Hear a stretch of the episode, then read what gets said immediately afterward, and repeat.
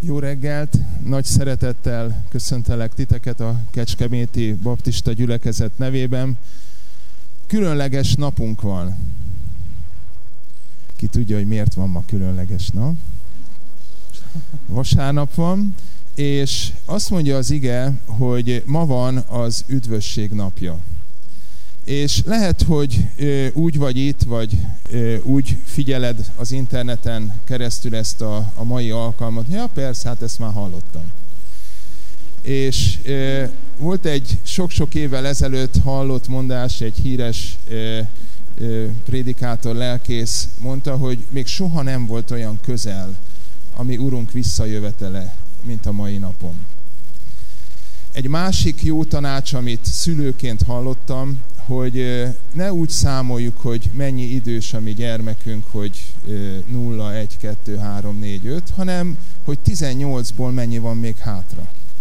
És akkor már is sokkal értékesebbé válik minden egyes nap. Tehát ha úgy számoljuk, hogy Jézus Krisztus visszajöveteléig hány napunk van, természetesen nem tudjuk. És erről ma nem is fogunk beszélni, hogy pontosan hány nap van még hátra. De az biztos, hogy ma egyel kevesebb, mint tegnap. Úgyhogy ennek a fényében ez egy nagyon-nagyon különleges nap, a kegyelem ajtaja nyitva van, és így Jézus Krisztus szellemében, a Szentlélek jelenlétében ez a mai nap, ez számodra és számomra lehet az üdvösség napja. Mert a kegyelem idején meghallgattalak, mondja az Úr Jézus, és az üdvösség napján megsegítettelek mondja az ige, és ez ma nekem egy üzenet, és legyen mindannyiunknak egy üzenet, hogy ma van az üdvösség napja. Nagy szeretettel köszöntelek titeket. A járvány után most sokan arra vágynak, hogy visszatérjen az élet a régi kerékvágásba, mi pedig arra vágyunk, hogy azon az új úton járhassunk, ami Jézus Krisztus önmaga. És persze jó újra együtt lenni, de mindaz, amit megerősített bennünk az Úr a járványos időszakban, az maradjon meg, ne zökkenjünk vissza a régi kerékvágásba, hanem ő új utat készít a pusztákon át.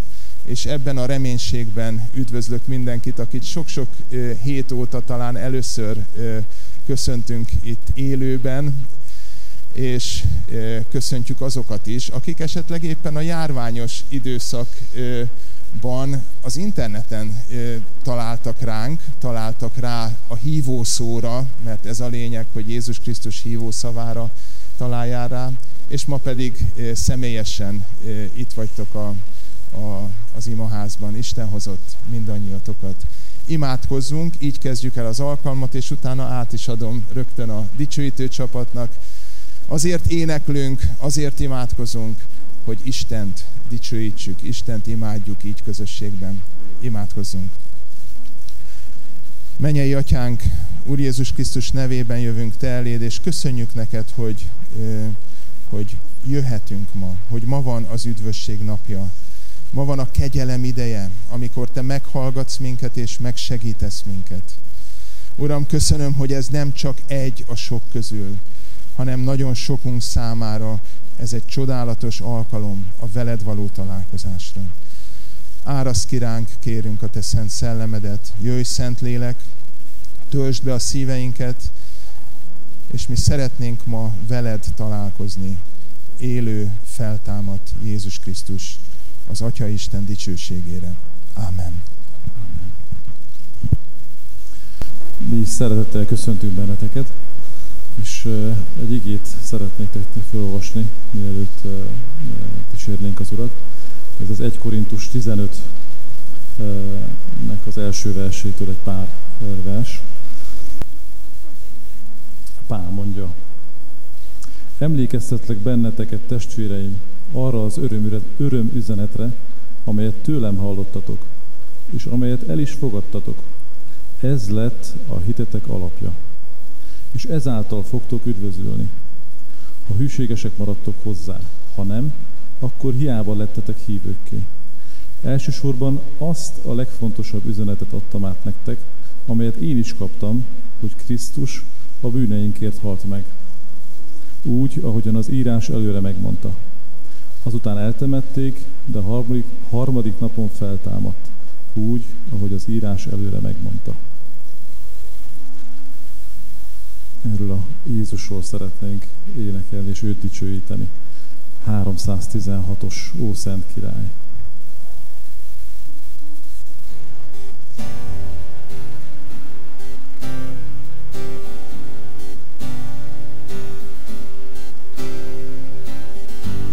Ó Szent Király,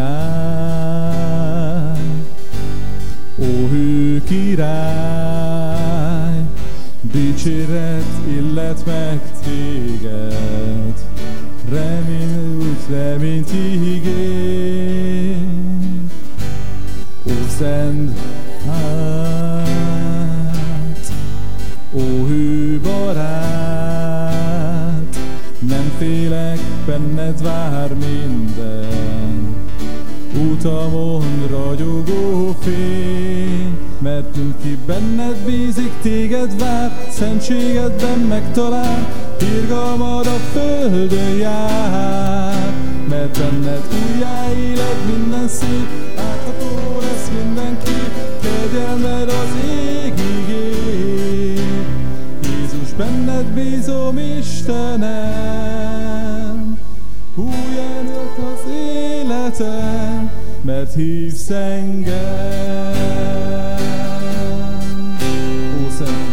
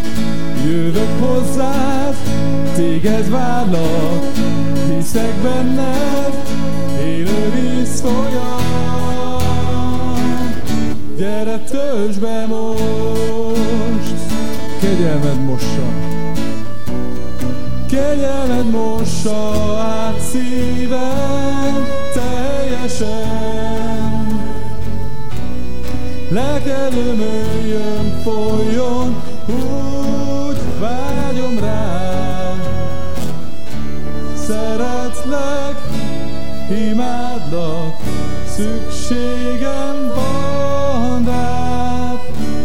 Szeretlek, imádlak, szükségem van rád. Szükségem van rád, lényed érint, érzem átjár, Isten lelke, kérlek töltsd be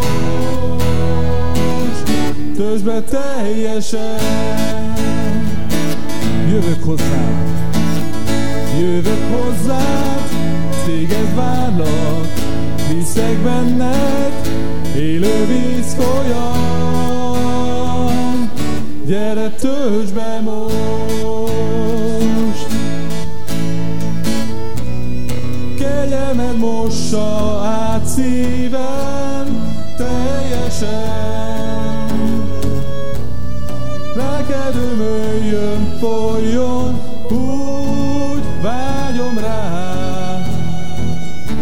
Szeretlek, imádlak, szükségem van rád.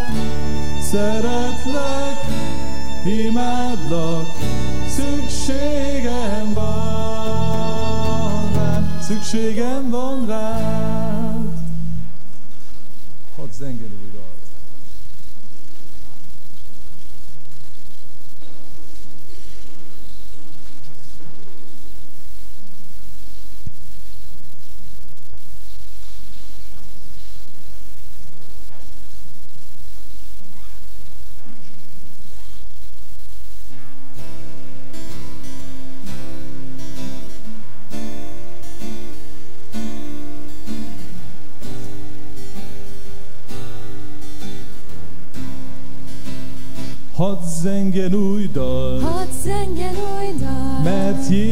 Él. mert Jézus él. Életem új lett, Életem új lett, szívem nem fél. szívem nem fél. Új nevem van, Új nevem van, ő ad erőt, ő ad erőt. visszavárom, Visszavárom, mint üdvözítő. mint üdvözítő. Mert elfogadtam, Mert elfogadtam, szívemben él. szívemben él. Mesterem Jézus, Mesterem Jézus, szívem nem fél. tiszta a cél. Új utat ró, Új utat pró, fürgában, fürge lábam, béke vár rá. béke vár rám. Egy új hazában, Egy új hadd hazában, hadd zengjen új dal. hadd zengjen új dal, Mert Jézus él, mert Jézus él. életem új lett, Életem új lett, szívem nem fél. szívem nem fél. Új nevem van, Új nevem van, ő ad erőt. Visszavárom, Visszavárom, mint üdvözítő. mint Mert elfogadtam, üdvözítő. mert elfogadtam, Mert elfogadtam, szívemben él. szívemben él. Mesterem Jézus, Mesterem Jézus, tiszta a cél, tiszta a cél. új utat ró, Új utat ró, fürge lábam, béke vár rám, béke vár rám. egy új hazában, Egy új hazában. Jézusom, áldozatodra gondolok.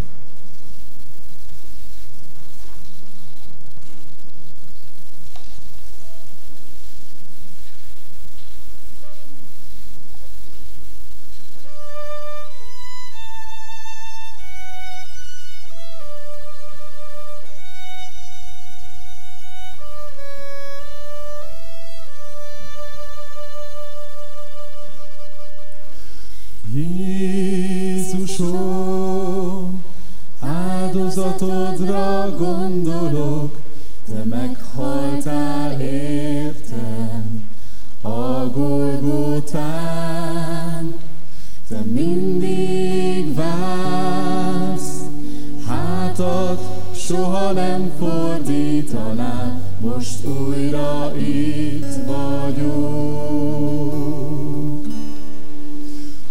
most újra itt vagyok. Jézusom! Jézusom!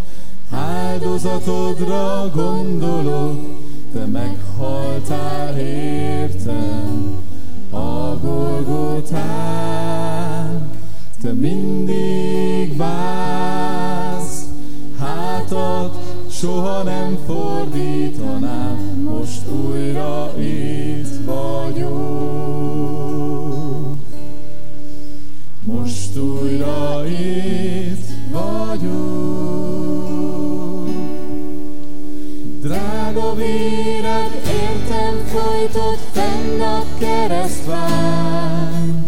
Alázattal térdre hullok, kegyelmed láttál, most újra hálás szívem, újra leteszem életem. Most magasra, most magasra, emelem fel szent nevet, és csak te vagy méltó, megváltó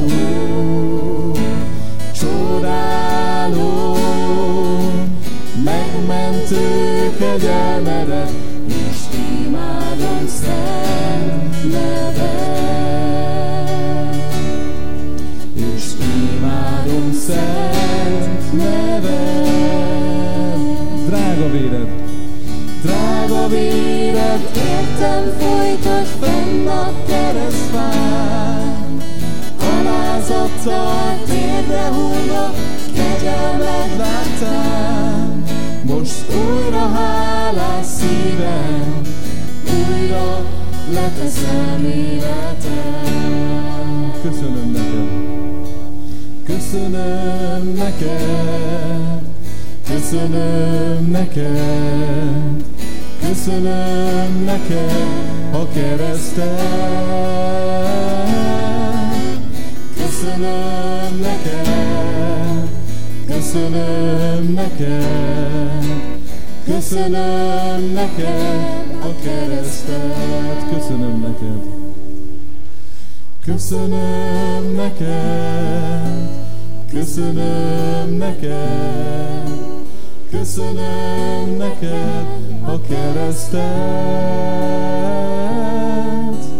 Köszönöm neked, köszönöm neked, köszönöm neked a keresztet.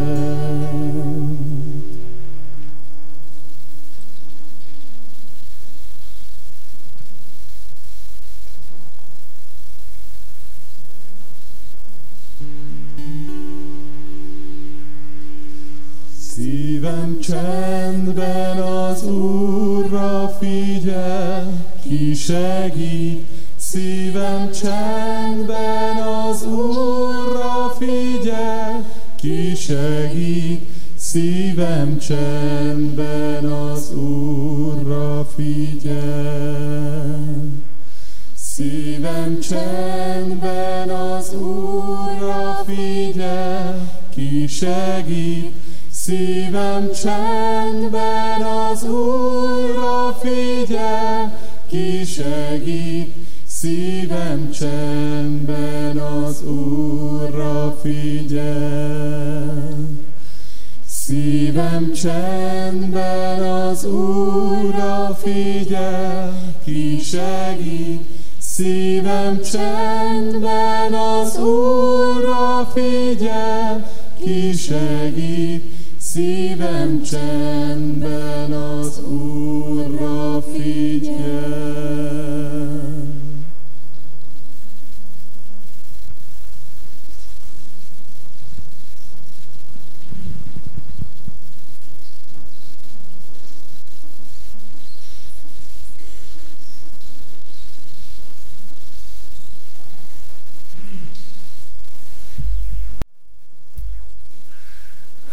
Jó volt együtt dicsérni az Urat Gergő vezetésével. Külön értékelem azt, hogy bevonjátok a fiatalabb generációt, és nekem nagy öröm volt látni Simit meg Marcit, hogy gitároznak, és bátorítlak benneteket, hogy csak így tovább.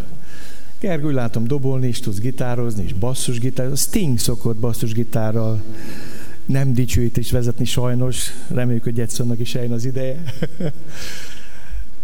Köszöntök mindenkit nagy szeretettel, és egy néhány szót az elmúlt hetünkről. Pénteken egy hete elmentünk Trossingenbe, és Trossingen az Baden-Württemberg tartomány svájci határához van közel. Egy fensíkon elhelyezkező kisváros, egy olyan 15-16 ezeres város, annál több gyülekezettel. Vannak nekünk a testvéreink, ha azt mondom, a Royal Rangers volt itt az ottani törzs, a vezetőikkel együtt, Máté István Hocfilire, bizonyára sokan emlékeztek Maliferire, akik az ottani törzsel jöttek ide szolgálni. Van egy ilyen Royal Rangers kötődésünk is Trossingerhez, de van nekem egy sokkal régebbi kötődésem. Többen a Ceausescu idején németországi svábok visszatelepettek az őseik földjére, és így Nagybányáról is többen visszatelepettek Németországba, és Nagybányáról több mint kilenc család, kilenc-tíz család azon a vidéken telepedett meg, és van nekem ott egy gyerekkori barátom, Máté István, akivel együtt merítkeztem be.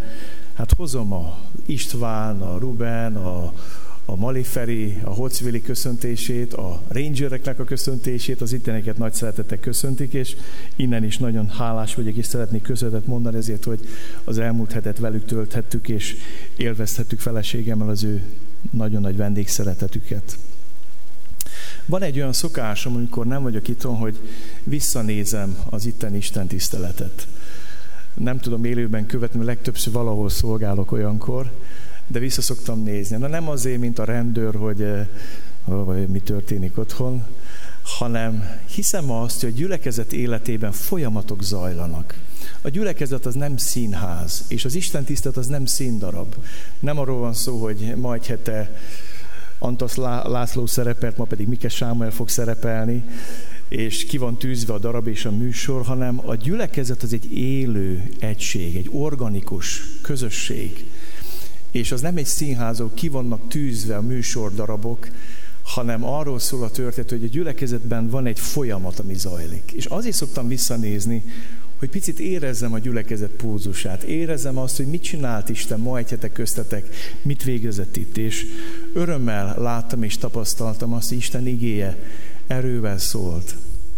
Azért mondom ezt el nektek, mert most lehet, hogy nagyon furcsa lesz námutokra, hogy ugyanabból az égéből fogok szolgálni. Nem azért, mert nem tudom, hogy miről prédikált Laci, hanem éppen azért, Biztos tudjátok, hogy van olyan eledel, ami finomabb, hogyha többről, többször megmelegítik. Tudtok egy ilyet mondani? A töltött káposzta, igazi magyarok vagytok, tehát a töltött káposzta egy olyan csodálatos eledel, hogyha többször alágyújtasz, összeérnek az ízek, és finomabb lesz. És amit ma elmondok, az nem azért lesz, mert az a betegségem van, mint volt, emlékszem egy bácsi nagybányán, ő mindig párhuzamos prédikációt futtatott az agyába, miközben apukám prédikált, és amikor az égét is végén imádkozni kellett, elmondta mindazt, amit szeretett volna hallani, de nem hallotta. Tehát ma nem, e, nem azért veszem ezt az ígét, mert egy párhuzamos program futott az agyamon, és mindazt szeretném elmondani, Laci nem mondott el, nem.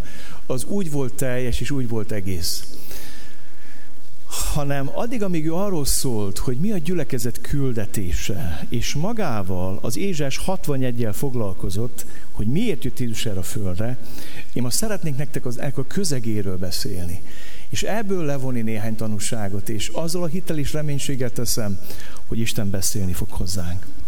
Tehát keresétek meg a Lukács 4, 14-30-at, ahogy ma egy hete is tettétek, és hozzáolvassuk egy párhuzamos megfelelőjét a Máté Evangélium a 13. részből. Tehát Lukács 4, 14-től 30-ig, és Máté 13, 53-tól 58-ig. Álljunk fel, és úgy hallgassuk Isten igét.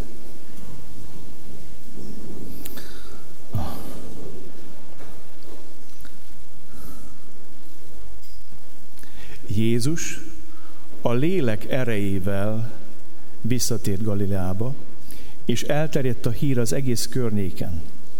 Tanított a zsinagógáikban, és dicsőítette mindenki. Amikor Názáredben ment, ahol felnevelkedett, szokása szerint bement szombaton a zsinagógába, és felállt, hogy felolvasson. Oda nyújtották neki Ézsás prófita könyvét, ő pedig kinyitotta a könyvtekercset, és megkereste azt a helyet, ahol ez van megírva. Az Úrnak lelke van én rajtam, mert felkent engem, hogy evangéliumot hirdessek a szegényeknek, azért küldött el, hogy a szabadulást hirdessem a foglyoknak, és a vakoknak szemük megnyílását, hogy szabadon bocsássam a megkínzottakat, és hirdessem az Úr kedves esztendejét. Ekkor összegöngyölítve a könyvtekercset, átadta szolgának, és leült. A zsinagógában mindenkinek a tekintete rajta függött, ő pedig így kezdett beszélni hozzájuk. Ma teljesedett be ez az írás fületek hallattára. Ez a mondat a mai égétésem címe, ma teljesedett be ez az írás a fületek hallatára.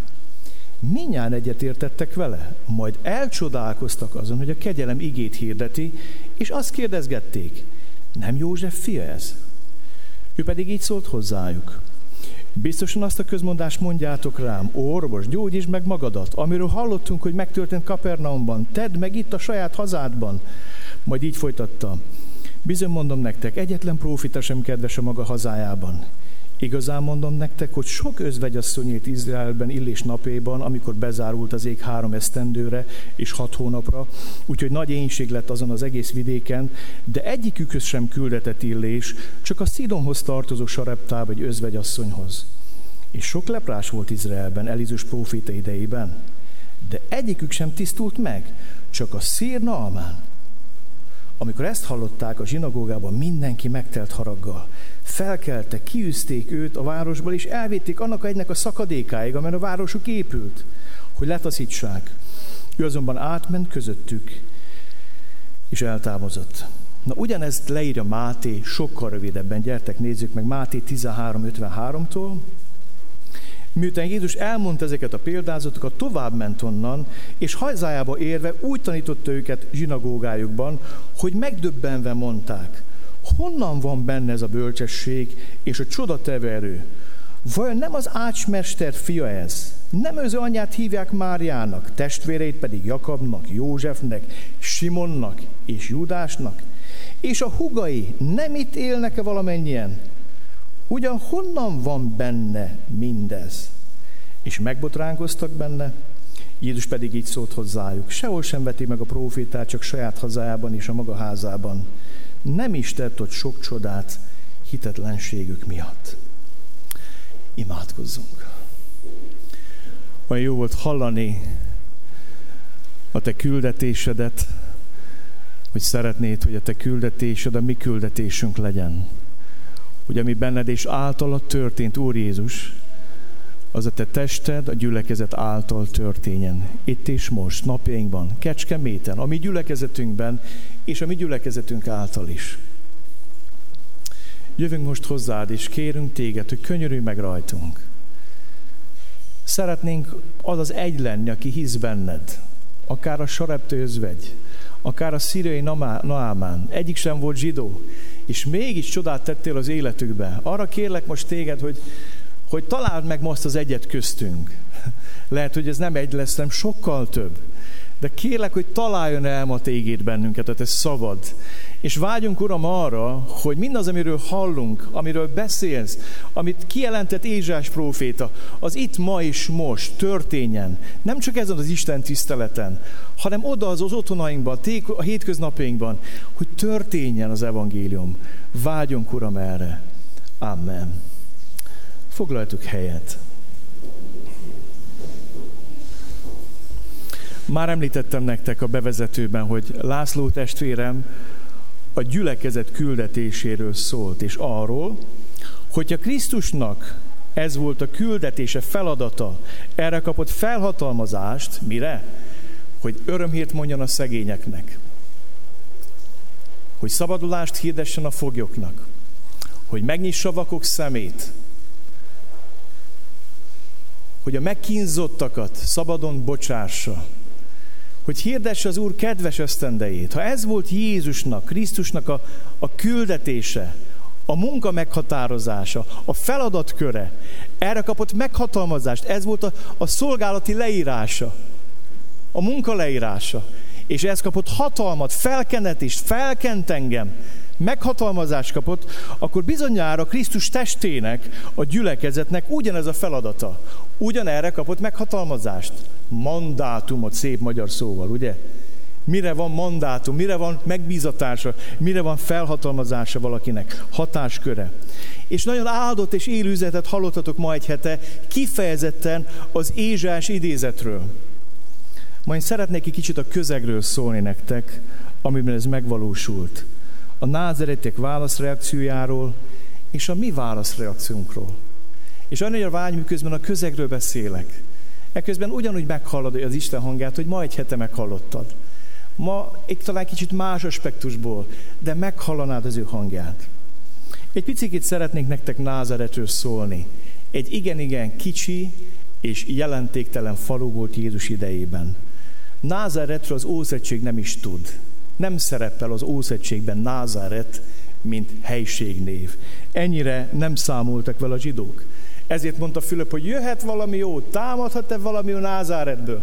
Miért? Mert Galileában volt, a pogányok Galileában, és a galileai vidékre a zsidók azt mondták, hogy ez a pogányok Galilea.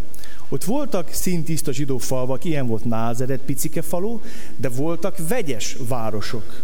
Hadd mondjam nektek, hogy néhány kilométerre volt Sephoris városától, ami Galileai tartománynak volt a fővárosa.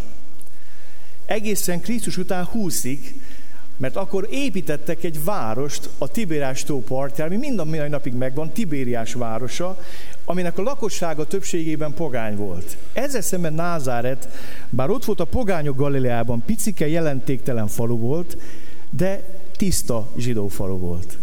És innen itt lakott József, itt lakott Mária, ide tértek vissza a Betlem, illetve egyiptomi eh, útjuk után Názáretbe. Jézus itt nőtt fel. 30 éves koráig Jézus ebben a kis faluban élt.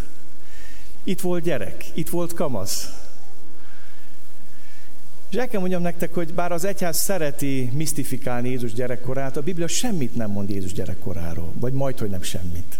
Beszél arról, hogy bemutatták, beszél, hogy felvitték 12 éves korába, beszélt arról, beszél, hogy rendkívüli bölcsesség volt benne, hogy fejlődött, növekedett Isten és emberek előtti kedvességben, de bizonyos értelemben nagyon hasonlított a többi gyerekre. Annyira, annyi különbséggel, ami nagy különbség, hogy nem volt benne bűn, bűn nem követett el. Zsidókhoz itt levél odáig elmegy, hogy mindenben megkísértetett, kivéve a bűnt.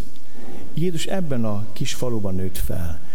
És az akkori szokások szerint követte a nevelapjának, Józsefnek a mesterségét egy másik evangélista, Márk, nem azt mondja, hogy nem ez József az ácsnak a fia, hogy nem, de ez az ács, az ácsmester. Tehát Jézus maga is ács volt, ezt tanulta, ez volt az ő földi, úgymond civil foglalkozása, szakmája. És 30 éves korában Jézus bemerítkezik, nagyon sokan azt feltételezik, hogy egy nagyon rövid ideig talán János tanítványa is volt, de ez csak egy feltételezés, mert Jánosnál merítkezett be, bemerítő Jánosnál, vagy keresztelő Jánosnál, és aztán elkezdi a szolgálatát. Márk azt mondja, hogy így kezdte a szolgálatát. Beteljesedett az idő. Elérkezett az Isten országa. Térjetek meg, és higgyetek az evangéliumba. És ezt hirdette meg Jézus Isten királyságát. És egy érdekes dolog történik. Elkezdi bejárni a Názáret környéki városokat, Bécsajdát, Korazint, Kapernaumot, a környező városokat és falvakat, és jönnek a hírek haza, hogy hallottad te József fia, az Ácsnak a fia, aki úgy szintén Ács, itt nőtt fel köztünk, akinek a származ is olyan kétes, sokat pletykálkodtak róla a názáretiek. Mi az, hogy most apja, ne apja József, ki ez a Jézus, hogy Hallottátok, hogy elment és csodákat tesz. Megnyitja vakok szemét. Átváltoztatta Kánában a bort, a vizet borrá, bocsánat. Hát az alkoholistáknál fordítok kell csinálni, tehát a bort kell vízé változtatni, de, de beszéltek a, a, a, a csodáiról, hogy, hogy miket csinált. És egy idő után Jézus úgy dönt, hogy hazamegy a saját helyére, ahol felnőtt. El tudod képzelni, hogy mennyi tömeg, micsoda összeröffenés volt a zsinagógában. A gyerekkori barátai, ismerősei, rokonnai ott voltak, lássuk a mi fiunkat. Ugye? A mi fiunk. Én Mocsolyán, ahol apám felnevelkedett, én nem Sám vagyok, én Mike Bélának a fia vagyok, a Béla fia. Ott a Gyulának az unokája, jön az unokája. És Jézus is hazament a saját falujából, felnőtt. És hadd mondjam nektek, mi mindig a, a megszépített Jézus sztoriát olvassuk. Tehát számunkra mindig glória van a fején, nem? Tehát valami különleges, kilóg a sorból. Tehát vala, legalábbis így ábrázolják, ábrázolják a képek, de el kell mondjam nektek, ne botra, nem volt glória Jézus fején. Még ilyen kör alakú neon sem. Tehát szeretném, hogyha tudnád azt, hogy pont úgy nézett ki, mint egy ember. Pont úgy nézett ki, mint egy ember. Tehát nem, nem voltak szár, nem volt glória fején, nem áradt így a szívéből ilyen nagy tüzes láng, nem volt itt egy nagy szív, és nem jelent meg mögött áldom Mária. Olyan volt, mint egy ember. És ráadásul ő kicsi korától látták őt felnőni, mint embert. És akkor Jézus úgy dönt, hogy hazamegy. És akkor bemegy a zsinagógába. És volt egy szokás a zsinagógába, hogy felolvastak mindig valamit, vagy a Tórából, vagy a profétáktól, és akkor valaki, egy érettebb férfit megengedték, hogy fűzön hozzá néhány szót, és magyarázza azt. És gondolták azt, hogy ha már annyi sok, sok érdekes dolgot csinált ez a Jézus, a mi fiunk, más helyen, hát odaadjuk neki az Ézsás tekercsit, olvasson fel belőle, és mondjon valamit nekünk belőle. És így kerül Jézus kezébe az Ézsás tekercse. Milyen véletlen, ugye? hogy pont az a tekercs, most nehogy képzeljük, hogy Ézsás egy tekercsen voltak, elég hosszú tekercsnek kellett volna lennie, hanem abban az időben egy bibliai könyv is, hát Ézsás könyve több mint 60 fejezetből áll, az egyik leghosszabb ószegységi könyv. Nehogy azt ígyétek, hogy így elővették a 60 tekercset, csak akkor hárman kihúzták, így kitegregették. Nem, több tekercse volt is. Véletlenül odaadják neki azt a részt, amit ő idézés felolvas. És itt szeretném neked elmondani, hogy nincsenek véletlenek. Az nem véletlen, hogy ma itt vagy, és az sem véletlen, hogy ma ezt az igét olvasom még egyszer. Az sem volt véletlen, hogy ma egy hete Antal Laci ezt az igét olvasta, és az sem véletlen, hogy ma újból olvastam. Isten országban nincsenek véletlenek. Isten országban nem így működik, hogy hát úgy véletlenül azt a tekercset adták oda neki, remélem megáll, hanem arról van szó, hogy Isten úgy döntött, hogy pont azt a szakaszt kell Jézusnak felolvasnia. És Laci erről az idézetről prédikált nektek. Ez bontotta ki azt az öt területet, amiért az Úr Jézus jött, és ami az a gyülekezetnek, egyháznak a küldetés, a feladata. Szeretném ezt nektek kicsikét más oldalról megvilágítani.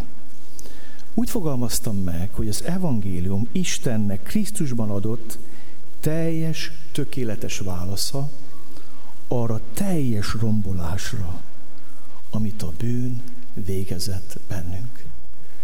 Az, amiről Laci egy helyte prédikált nektek, az nem más, mint Isten teljes, tökéletes válasza Krisztusban, arra teljes és tökéletes rombolás és pusztításra, amit a bűn végezett bennem, és végezett benned. Gyertek, nézzük meg, mi ez a teljes és átfogó diagnózis. Az, hogy teljes gyógyulást tudjon egy orvos adni a betegnek, az kell egy teljes körű diagnózis. Egy tökéletes diagnózisa lehet tökéletes terápiát fölírni. És az, hogy Isten segíteni tudjon rajtam is rajtad, az első lépés az, hogy egy tökéletes leírását adja a bajunknak. És engedjétek meg, hogy néhány dolgot elmondjak. Az első. Az első, amit Jézus elmond a diagnózisunkról, hogy a bűn kifoszt, lerabol és szegényé tesz. Az Úrnak lelke van én rajtam, mert felkent engem, hogy evangéliumot hirdessek a szegényeknek. És az első dolog, amit szeretném, hogyha tudnál az életedről, vagy tudnánk az életünkről, hogy a bűn kifoszt, lerabol, szegényé tesz. Az Istentől elszakadt ember lelke előbb elhal, vagy éhen hal. Ami Krisztus azt mondja, hogy ha eszel a fagyümölcséből meghalsz, az ott arra utalt, hogy ha elszakadsz tőlem, meghalsz. Az ember élete értelmét veszti Isten nélkül. Az ember elvesztíti az identitását, a biztonságát, a küldetését, az életének a végső értelmét és célját, ha elszakad Istentől. Ezért van az, hogy az Istentől elszakadt ember meghal, elhal, mert a lelke éhen hal Isten nélkül. Ez hozza bűn. Kifoszt, lerabol, szegényé tesz. Nem véletlen mondja Jézus, hogy boldog a lelki szegények, vagy boldog, akik éhezik és szomjozzák az igazságot. Boldog a lelki szegények, mert övék a mennyeknek országa. Boldog, akik éhezik és szomjozzák az igazságot, mert ők megelégítetnek. Miért? Mert addig, ameddig nem találkozol Istennel, semmi nem elég. Semmi. Sem a pénz, sem a karrier, sem az élvezetek, sem a gyönyörök, sem a hedonizmus, sem a gasztronómia, sem a szexuális élvezetek, semmi nem tud olyan teljességet adni, mint Isten. Amíg nem találkozok Istennel, szegény vagyok, kifosztott, lerabolt. Azért jött Jézus, hogy örömhírt mondjon a szegényeknek. Azért nem elég semmi, mert véges dolgok nem tudnak végtelen hiányt betölteni. Az Isten egy végtelen hiányt hagyott benned.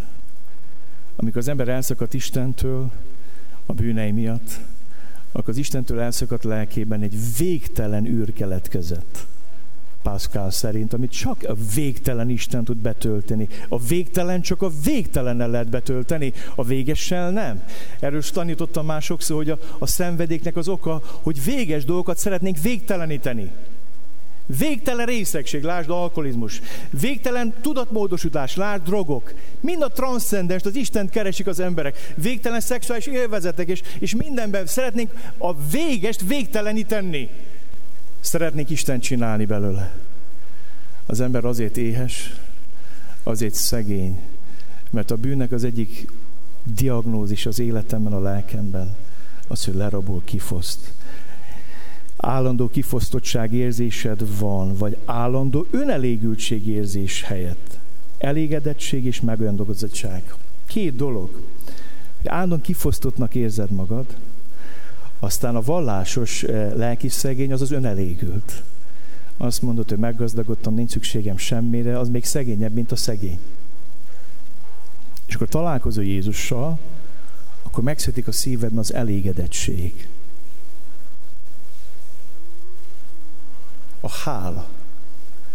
Hogy látod azt, amit van. Látod, hogy kit lehet gazdaggá tenni. Látod, hogy kit lehetne segíteni. Nem mindig azt látod, hogy milyen van neki, és milyen nincs neked, hanem megváltozik az optikád. Megnék az megelégedettség, és még valami. A megajándékozottság. Megfigyeltem azt, hogy valaki találkozik Jézus Krisztussal, az Isten fiával, és megtér és újjászületik, ez biztos megjelenik nála az elégedettség, nem önelégültség, nem. Nem középszerűség. Nem. Elégedettség, nagy nyereség az Isten félelem, meg elégedés. És megjelenik még valami. A megajándékozottság. Hogy forrás emberré válik. Hogy úgy érzi, hogy neki van valami, amit tovább tud adni, amit oda tud adni. A nyugati kultúra ezt nem tanítja. A nyugati kultúra az individualizmus tanítja, az önzés tanítja, a magamnak élés tanítja, erről szól a történet. De aki találkozik Jézussal, lássa Mári asszony, az forrás emberé lesz. Vagy lásd, Máriát, Lázárnak a nővérét, úgy érzi, hogy olyan sokat kaptam tőle. Egy végtelen megajándékozottság érzés. És a megajándékozottság érzés elév belőle egy hatalmas szeretetet, hogy ezt valahogy viszonoznom kéne. Nem fizetnem kéne, felelnem, válaszolnom kell arra a gazdagság, amit Krisztusban kaptam. Második dolog. A bűnbe zár és fogoljá tesz. Azért küldött el, hogy a szabadulást hirdessem a fogjaknak. Az Istentől elszakadt ember a saját szabadság végtelen vágyának a fogja. És minden inkább azt hiszi, hogy ha határokat átszakítom, ha nincsenek korlátok és határok, annál szabadabb leszek, És csak azt veszi észre, hogy ez a határtalan szabadságvágy egy iszonyatos bezártságérzést fog hozni az életébe. Ezért van az, hogy mikor az ember a bűneiben vergődik, egy idő azt érzi, hogy be vagyok zárva. Azért küldött el, hogy a szabadulást hirdessem a foglyoknak. Jézus nem azért jött, hogy elhúzza a mézes madzagot a foglyok előtt, hanem azért hogy kinyissa a börtönajtókat, és bekiáltsa azt, hogy gyere ki. A bűn kifoszt, szegényé tesz, lerabol, és a bűn bezár, és fogolyát tesz. És olyan sokan a saját vágyéknak a fogja, kergetik a végtelenség, és annál nagyobb rabok. A saját szabadságuknak a fogjai, a saját érzelmeiknek a fogjai csapongnak össze-vissza, mennek arra, merre eh, viszi az érzéseik orrunkra fogva. Annyiféle fogság létezik. Jézus kinyitja a börtönajtót, és azt mondja, gyereki. A harmadik dolog. A bűn vakká tesz. Azért jöttem, hogy a vakoknak szemük megnyílását hirdessem.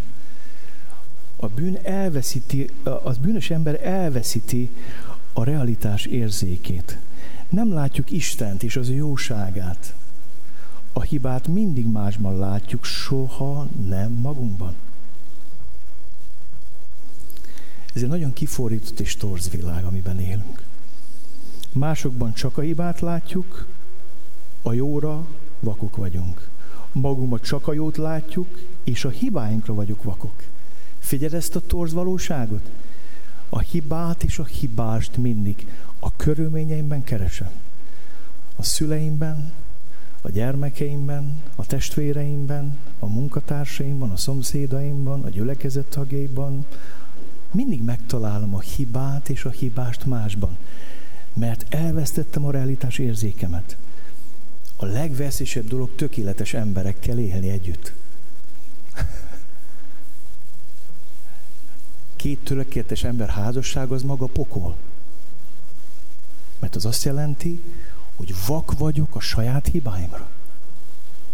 És mert vak vagyok a saját hibáimra, a magam hibáit mindig benned találom meg, mindig benned keresem. Ákosnak van egy dala, nagyon furcsán írja ezt le, a cím a dalnak, hogy majom a ketrecben, és azt mondja, annyira vádolsz, hogy elhiszem, majom a ketrecben szívem.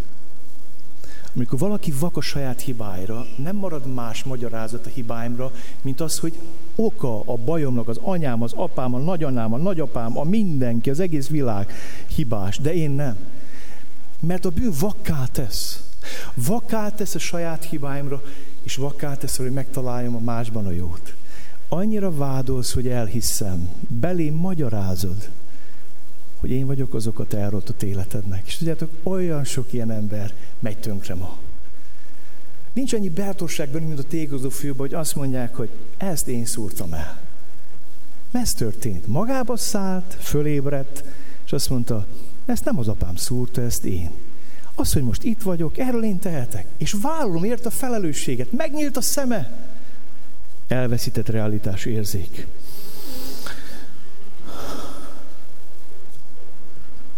Van ez az orvos anekdóta, lehet hallottátok. Elmegy a beteg az orvoshoz, jön ki, kérdezik, hogy na, meggyógyított? Hát nem. És? Hát, de mégiscsak csinált valamit. Mióta voltam már, büszke vagyok arra, hogy beteg vagyok. Ez most nem a kecskeméti gyülekezet orvosainak szól, tehát ne kapjátok fel a fejeteket. Kornél nem neked mondtam. Tudom, hogy gyógyítasz, de szeretném ezt nektek elmondani, hogy ez egy érdekes dolog, amikor a diagnózisból oklevelet csinálunk. Nem? Nem gyógyított meg, de most már büszke vagyok arra, hogy beteg vagyok. Na, ezt csinálja az ördög. És Jézus azért jött, hogy megnyissa a vakok szemét. És lehet, hogy magadra ismérsz ma, amíg hallgatod az égét. Isten szent lekem azt mondja, jó lenne, ha megnyílna a szemed végre. Nem mindig mindenkit, a körülményet, mindenkit okol és hibáztas. Eljött végre a felelősségvállalás ideje. Eljött végre a nyitott szemek ideje, hogy láss. Hogy láss. Olyan sokszor belevakulunk a mások hibáiba, mert annyit nézzük más hibáit. annyit csámcsogunk rajta, hogy belevakulunk. És úgy járunk, mint Jézus mondja, hogy ott van a gerenda szemünkbe, a fejünkbe, azzal közlekedünk, mindenkinek leverjük a fejét magunk körül. Dünk, dünk, dünk. És, és azt mondja, vedd ki előbb a gerendát, úgy utána kived a szálkát a testvéred szemébe. Felkent, hogy a vakoknak szemük megnyilását hozza. Realitásérzék. Megyek tovább. A bűn megkínoz, meggyötör, és cselekvésképtelenné tesz. Hogy szabadon bocsássam a megkínzottakat. Van az ördögnek egy olyan munkája bennünk, hogy előbb belevisz a bűnbe, utána vádol, és ha még tovább mész benne mélyebbre, akkor elkezd gyötörni. Egy másik ilyen azt mondja, hogy a megkötözötteket szabadon bocsássam. Itt azt mondja, hogy a megkínzottakat. Az ördög az, aki megkín, az a szó szoros, és a szó átvitt értelmében. Ilyen volt a Magdalai Mária. Jézus belőle hét ördögöt űzött ki, és amikor Jézus meghalt, kétségbe esetten kereste Jézust. Úgy érezte, hogy ha nincs Jézus, visszajönnek a démonjai. Máriát a kényszerek mozgatták, idegen erők mozgatták. Már nem volt saját egyénisége, nem volt saját személyisége. Az ördög azt akar, hogy így éljünk. Betorzultan, kényszerek mentén. Tudjátok, ugye ez a démoni dolog az, amikor az okoz valakinek örömöt, ha másnak fájdalmat okoz. Tehát úgy be tud torzulni valaki, annyira el tudja venni józaneszét az ördög, hogy akkor boldog, ha másnak fáj. Aztán ennél még borzasztóbb az, hogy az okoz örömöt, ha magamnak fájdalmat okozok. Ismeritek ezt a emós mozgalmat, amikor szeletelik a gyerekek a karjukat, fájdalmat okoznak maguknak, és attól érzik magukat jól maguknak, attól, attól, attól boldogok, ha, ha valami fájdalmat okozok magamnak. De egyik rosszabb, mint a másik. Az boldogít, ha te szenvedsz, és az boldogít, ha én szenvedek. Már csak a fájdalom érzet tud örömérzést produkálni. Abnormalitás kell a normalitás érzékéhez, érzéséhez. Egy teljesen kificamodott világ, és erre tartunk. És itt lehetne annyi mindenről beszélni, mit jelent ez, hogy megkínozza sátán az embereket. Amikor jó dolgokban az ember nem tudja, hogy mi akar lenni. A kettős pont, aztán lehet tíz, húsz, nem tudom miből választani, amikor az abnormalitás kell ahhoz, hogy normálisnak érezzem magam. Ez egy kificamodott világ, amiben élünk. És Jézus azt mondja, azért jöttem, hogy a megkínzottakat szabadon bocsássa. Én nem tudom, hogy téged mi kínoz, mi gyötör. Találkoztam már sok olyan a lelki gondozás, amikor az emberek teljes abnormális dolgokat csinálnak azért, hogy örüljenek. És ők szégyelik magukat saját maguk előtt, és nem értik, hogy ez mi. Tudod mi? Az ördög gyötrése és kínzása. Amikor az Isten azt mondja, római levélben, hogy hagyta, hogy akkor menjenek a maguk feje után. És Jézus azért jött, hogy megszabadítsa.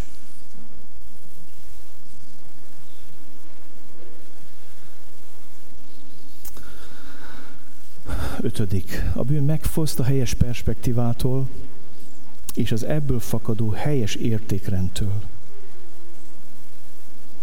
Azt mondja Jézus, elküldött, hogy hirdessem az Úr kedves esztendeit, a kegyelem esztendeit. Azt mondta Gábor az elején, hogy közelebb van hozzánk az üdvösség, mint bármikor. És ez holnap is igaz, és holnap után igaz, ez mindig igaz. Van egy más perspektíva a hívembernek. Van testünk, de van szellemünk, vannak fizikai szükségleteink, de vannak szellemi szükségleteink, és megnyitja előttünk Isten az Úr kedves esztendejét.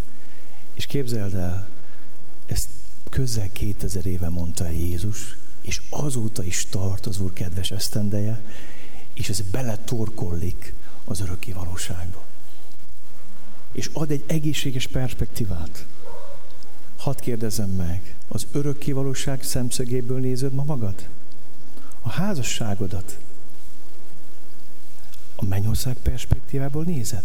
feleségedben azt mondja Péter, látod, hogy örökös társad az élet kegyelmébe? Hogy oda kell segítsd a mennybe, a gyermekeimmel együtt oda kell segítsem, és fordítva ő engem? Nem tudom, értitek, mikor megváltozik, mikor kinyílik egy új világ, egy új perspektíva, amikor gyerekeinket így látjuk, embertársainkat. Teológus koromban jártam egy gyülekezetbe, többen, mind, négyben, mind évenként egy-egy másikba, és volt egy gyülekezet, ahol tömegével maradtak ki gyermekek a kommunizmus ideje alatt, és véglátogattam egy csomó olyan családot, ahol idős szülők egyrészt arról beszéltek, hogy Hyatt hoteligazgató fiam, meg bankigazgató, meg csodálatos karrieket futtottak be gyerekek, és a végén mondták, hogy de kimaradt a gyülekezetből. De nem tért meg. És ott volt az üröm az örömben. Jézus azért jött, hogy mennyei perspektívából lásd a saját életedet, a házasságodat, a családodat, a gyermekeid életét, hogy láss, ne csak néz. Ne csak azt néz, hogy vó, van háza, nincs háza, lesz autója, milyen karriert fut be. Mennyország is pokol a tét. Ide jut, vagy oda jut? Ez a kérdés. És akármilyen karriert futott be a gyerekem, lehet akármilyen sikeresen nem tér meg, nem cél túljá. Ha nem ragyogott meg az arcán Isten dicsősége, akkor nem értük el a célt. Jézus azért jött, hogy igazi perspektívát nyisson. Örökkévaló perspektívát. És azért jött, hogy ennek megfelelően cselekedjünk. És szeretném neked elmondani, hogy nincs igazi önismeret Krisztus ismeret nélkül, és nincs igazi Krisztus ismeret önismeret nélkül. Addig nem tudja Isten hozni a terápiát, míg nem találkoztam magammal. Azt mondtam az előbb, hogy Isten Krisztusban tökéletes választ ad, teljes körű választ ad, gyógyulást ad, arra tökéletes rombolás, amit a bűn végzett bennem és benned. És míg ezt nem látom meg, azt a rombolást, amit a bűn bennem végzett, addig nem tudok vele találkozni szabadítóként és mesiásként. Találkoztok vele vándortanítóként, egy szimpatikus filozófusként, találkoztok vele úgy, mint Gandhi, aki azt mondta, hogy hát fantasztikus az Jézus, hát csodálatos a hegyi beszéd, hát olyan, ezt, ezt érdemes élni, megvalósítani. Találkozhatok vele így, mint egy vándortanító, mint egy proféta, mint, mint egy különleges ember, a legcsodálatosabb ember a világon, de nem találkozok vele, mint szabadítóval, mint megváltóval, mint felkentel, mint mesiással. Még egyszer mondom, nincs igazi Krisztus ismeret önismeret nélkül. És nincs igazi önismeret Krisztus ismeret nélkül. Ez a kettő összetartozik. Ezért a bűn tökéletes rombolására Isten tökéletes válasza, tudjátok mi? A testélet tíge egy személy. Azt mondja Jézus, ma teljesedett be ez az írás a fületek hallattára. Nézzétek meg a szavakat, az Úrnak lelke van én rajtam, mert felkent engem, hogy evangőt hirdessek a szegényeknek. Azért küldött el. Itt személyesen val Jézus magáról, és azt mondja, én vagyok ez a személy, az én személyem a válasz. Nem az Ézsás 61 első két vers a válasz, hanem az én személyem a válasz, mert az az ége rólam szól. Bennem testesült meg, vált valóságá, vált húsba vágó valóság az életedbe a szabadulás. Olyan sokan csak a könyvig jutnak el, idézőbe teszem azt, hogy csak.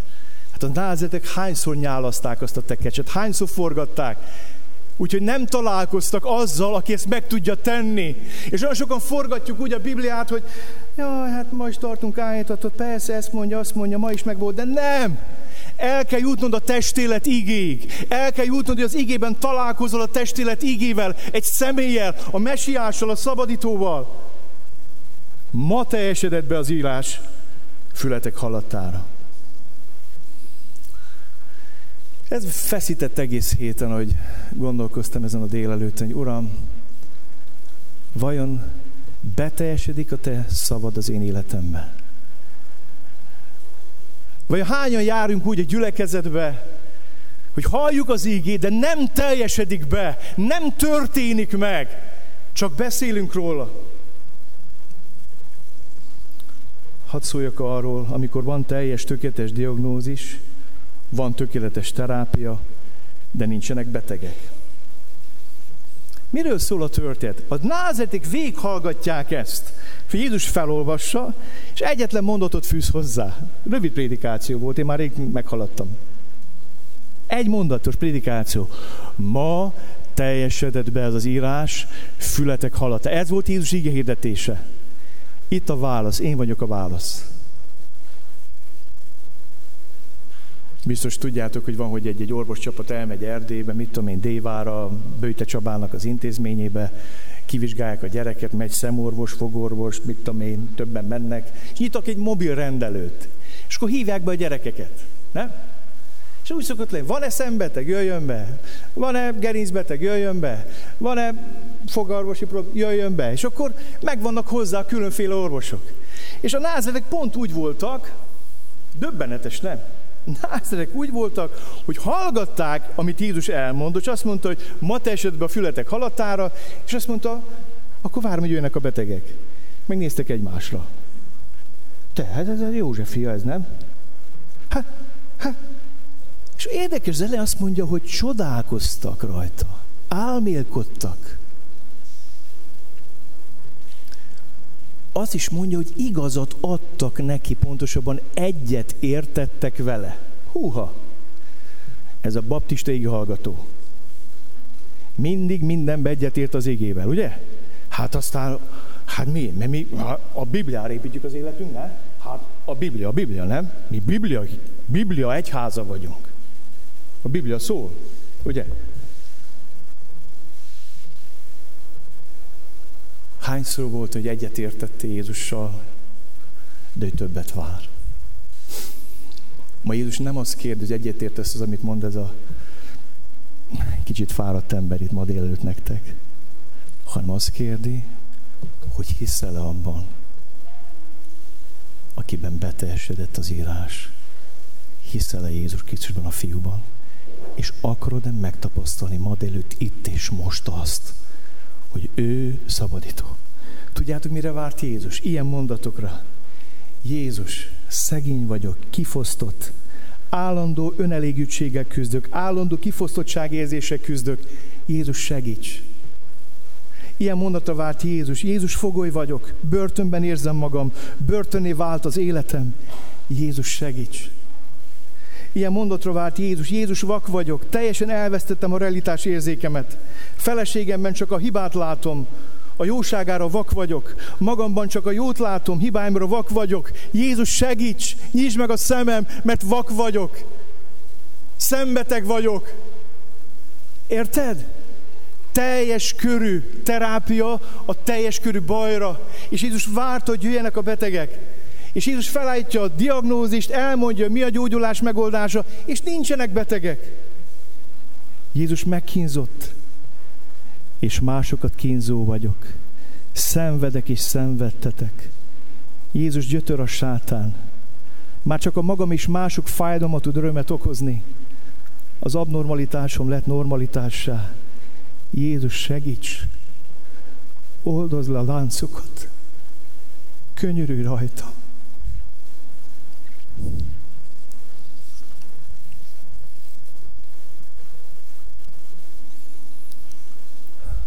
Hiszünk-e benne? Nem azt kér, hogy értsünk egyet vele. Még csak azt kér, hogy csodálkozzunk rajta. Aztán majd ő csodálkozott a hitetlenségükön. Hanem ki tudja-e mondani, Uram, így vagyok itt ma. És lehet, hogy évtizedek óta jársz ide. És magadra ismertél a diagnózisban, és évtizedek óta fogoly vagy, megkínzott vagy, börtönbe vagy, a vak vagy. És milyen fájdalmas az, hogy nem változik az élet. Hadd szóljak neked az evangélium beteljesedésének egyetlen akadályáról. Azt mondja Jézus, ma teljesedett be. És múlt időben mondta. Többenetes. Nem azt mondja, be fog teljesedni.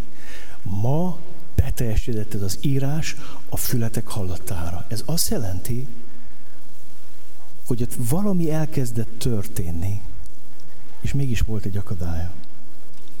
egyetlen akadálya az evangélium betesedésének az életemben, az én saját magam vagyok.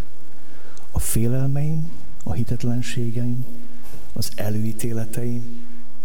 Hát itt van az anyja, az apja, ismerjük, hát a testvére, a testvére, fiú testvére, lány testvére, itt élnek körülöttünk. Hitetlenség. Olyan érdekes az a fejezében már, hogy Jézus elcsodálkozott a hitetlenségükön. Előbb ők csodálkoznak azon, hogy az evangélium igét hirdeti, utána ő, Jézus csodálkozik a hitetlenségükön, és Jézus kétszer szokott csodálkozni. Amikor hiszünk, meg amikor nem hiszünk. Ott van a római százas. Csak szólj egy szót is, meggyógyul a szolgám. És azt mondja Jézus, elcsodálkozott a, hitetlen, a, hit, a hitén. Mekkora hite van ennek az embernek. Nem vagyok miért, hogy a házamba jöjj.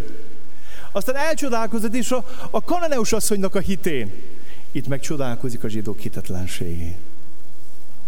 Milyen döbbenetes. És Lukács szerint két példát az Ószegységből. Egy szír leprás meggyógyulását, és egy sareptai pogánynőnek a csodáját, akiről Isten gondoskodott élésen keresztül. És ettől dühöttek be. Hogy? Hát az Isten személyválogató? Nem. Nem. Nem. Beteljesedhet benned és bennem az írás, ha hiszel ő benne. Ha rász hittel. Egy másik akadály a nézőközönség szindróma. Názeredben mindenki csak azért jött, hogy lássa, hogy Jézus mit fog tenni mással. Hát vannak ilyenek. Én nem tudom, hány éve jársz ide úgy, hogy te mindig azt nézed, hogy mással mit fog tenni Jézus. Aztán hazamész, és azt mondod, hogy áldott alkalom volt. Vagy áldatlan alkalom volt. Vagy látod, ki ment előre? Az mindig előre szokott menni. Szekény mikor fog már igazán megtérni? Legalább annyira, mint én. Annyi ítélkezést hallottam ebbe a gyülekezetben azok, akik ide jönnek előre. Olyan erős hívők vannak itt, hogy néha igazán megcsodálom. Ez mind a nézőközönség szindróma. Amikor nincs bennünk a lázat, hogy összetűnünk, és azt mondjuk, Uram, itt ma rólam volt szó.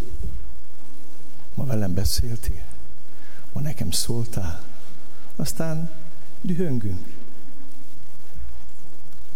Van ez a, úgy vasárpi csámcsogás. Hát kulturáltak vagy, nem az minden csámcsogunk, hát annál kulturáltak vagyunk. Azon csámcsogunk, hogy mi történt. Vannak családok, ez a harmadik fogás. Ez a harmadik fogás. A desszert, vasárpéd után. Hogy megtárgyaljuk, hogy mi történt. De nem pozitívan, hanem úgy kicsit másként, élle, szurkálódva, gúnyosan, szarkasztikusan. Názeretiesen.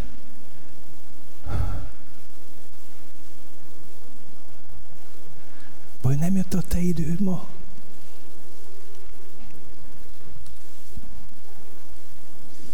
És mindez megakadályoz abban, hogy én meggyógyuljak, megszabaduljak, és menjen a szemem. Szeretnék még szólni nektek a názereti szindrómáról, amikor lapot osztunk Jézusnak is. Az a vágyam, hogy a gyülekezetünk mindig Jézus köré gyűjjön. Ő legyen középen. Mi volt a baj a názereteknek? Ők Jézusnak is osztottak lapot. Nem tudom, érted? Tehát neki is osztottak lapot. Azt mondták, hogy figyelj, ma, ma rajtad a sor, ma te fogsz felolvasni. Holnap majd valaki más. Holnap valaki más. Ó, de sok gyülekezetben láttam ezt szolgálatim során. Azért nem dicsül meg a názereti Jézus.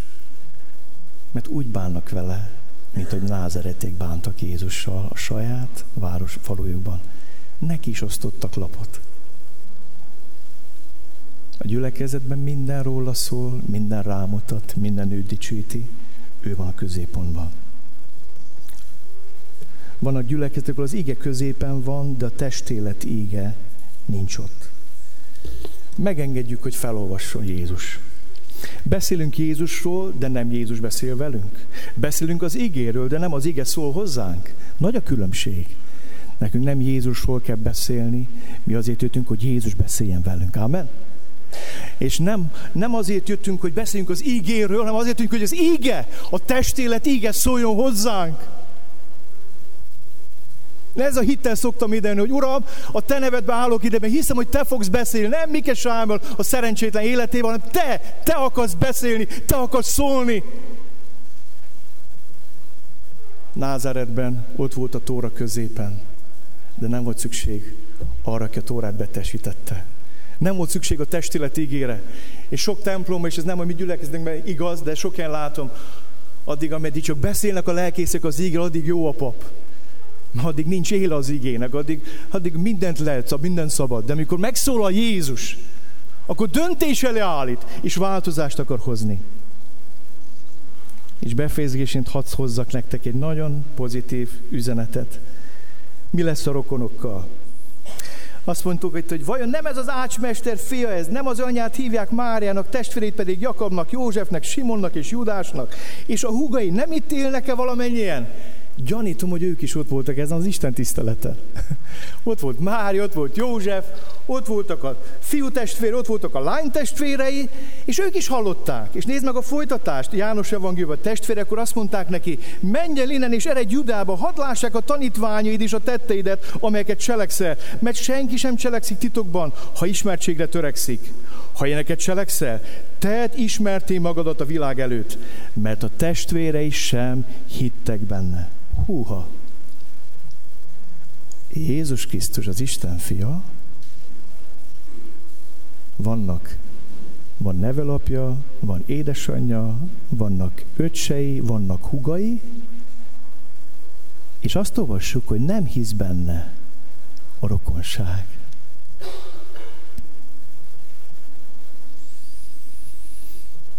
Érdekes, igen, nem? Hogy lehet az, hogy Jézus az Isten fia eljön, és nem hisznek benne a test. És megy Jeruzsálembe, ott mutasd meg a csodáidat. Hát hát ha, aki nagy akar lenni, oda megy Jeruzsálembe, az nem itt ebbe a porfészekbe teszi a csodáit, oda kell menni. És nem hittek benne. Néha ott a legnehezebb elhinni, hogy megtér valaki, aki a legközelebb van hozzád. Hogy szeretnélek ma téged bátorítani a Szentlek erejével ha gyötrődsz, ha fáj, hogy nincs megtérve a férjed, nincs megtérve a feleséged, nincs megtérve a gyermeked, vagy a tágabb rokonságodból valaki. Ha gyötrődsz ezen, úgy ment, mint Jézus. Nem hittek neki a saját testvérei. Egyszer el akarták vinni, azt hitték, hogy megőrült. És tudjátok, van egy érdekes mondat a Bibliában. Miután Jézus elmegy a mennybe, keresztre feszítés feltámadás után, ezek valamennyien egy szívvel, egy lélekkel kitorton vettek részt az imádkozásban, az asszonyokkal, Jézus anyjával, Máriával és testvéreivel együtt. Amikor Jézus elment először Názáretbe, nyilvános szolgálatában, nem hitt neki se az anyja, se a nevelapja se a testvérei nem hittek. És valami megfordítja a dolgokat. Ez pedig nem más, mint a megfeszített és feltámadt Jézus. Képzeld el, átéli Mária azt, hogy megérti, mit Simen mondott, a te szívedet is éles tör járja át. Hogy nyilvánvalóan egy sok szív gondolata. És Mária megérti, végignéz a fiának a halálát, a szenvedését, a, a gyötrelmeit, végnézi mindazt, amit vállalt, értem és érted Jézus azért, hogy történjen az evangélium ott a Golgotai kereszten. Ezt látja. Látja ezt a borzalmat. Aztán jön a feltámadás. És érdekes módon, Jézus rokonait nem Jézus csodái győzték meg, arra, hogy az Isten fia, hanem Jézus rokonait a kereszt halála és a feltámadása győzte meg. A legnagyobb borzalom és a legnagyobb diada. És lehet, hogy most legnagyobb borzalmakban vagy. Nietzsche nem volt keresztény, de volt egy jó mondása. Azt mondta, amikor legsötétebb az éjszaka, akkor van legközelebb a hajnal vagy a virradat. És Mária végignézte a fiának a halálát. És a testvérei tudtak erről a borzalomról. Amikor legsötétebb az éjszaka, akkor van legközelebb a viradat, a hajnal. És olyan csodálatos, hogy Jézus Krisztus halála és feltámadása meggyőző erő. A kereszt és az üresség meggyőző ereje. És ezt mondja Pál, bátorítlak téged meg magamat ezzel, Jézus halálát mindenkora testünkben hordozzuk, hogy az ő élete látható legyen halandó testünkben. Néha azért nem látják az emberek Jézust, mert nem hordozzuk testünkben az ő halálát, hogy az ő élete ragyogjon át rajtunk. Hogy ő ragyogjon át rajtunk. Arra vágyom, hogy ma délelőtt történjen. Teljesedjen be a te életedbe ez az írás. A te füled halattára. Teljesedjen be mindannyiunk életébe. És nem csak ma, folyamatosan higgyük el, hogy ő a felkent a szabadító. Hogy holnap, holnap után és az élet terhe alatt, roskadozása alatt ott van, és beteljesedik az életünkben az az írás, amit ma hallottunk. Krisztus személyében. Amen.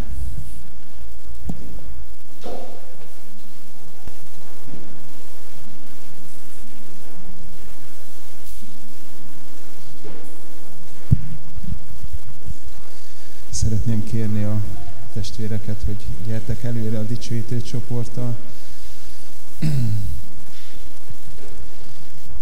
Öt olyan kategóriát említett Sámuel, vagy húzott alá az igéből, az ige alapján, ami, ami tünete annak a, a mindenre kiható betegségnek, amit a bűn okozott az életünkben.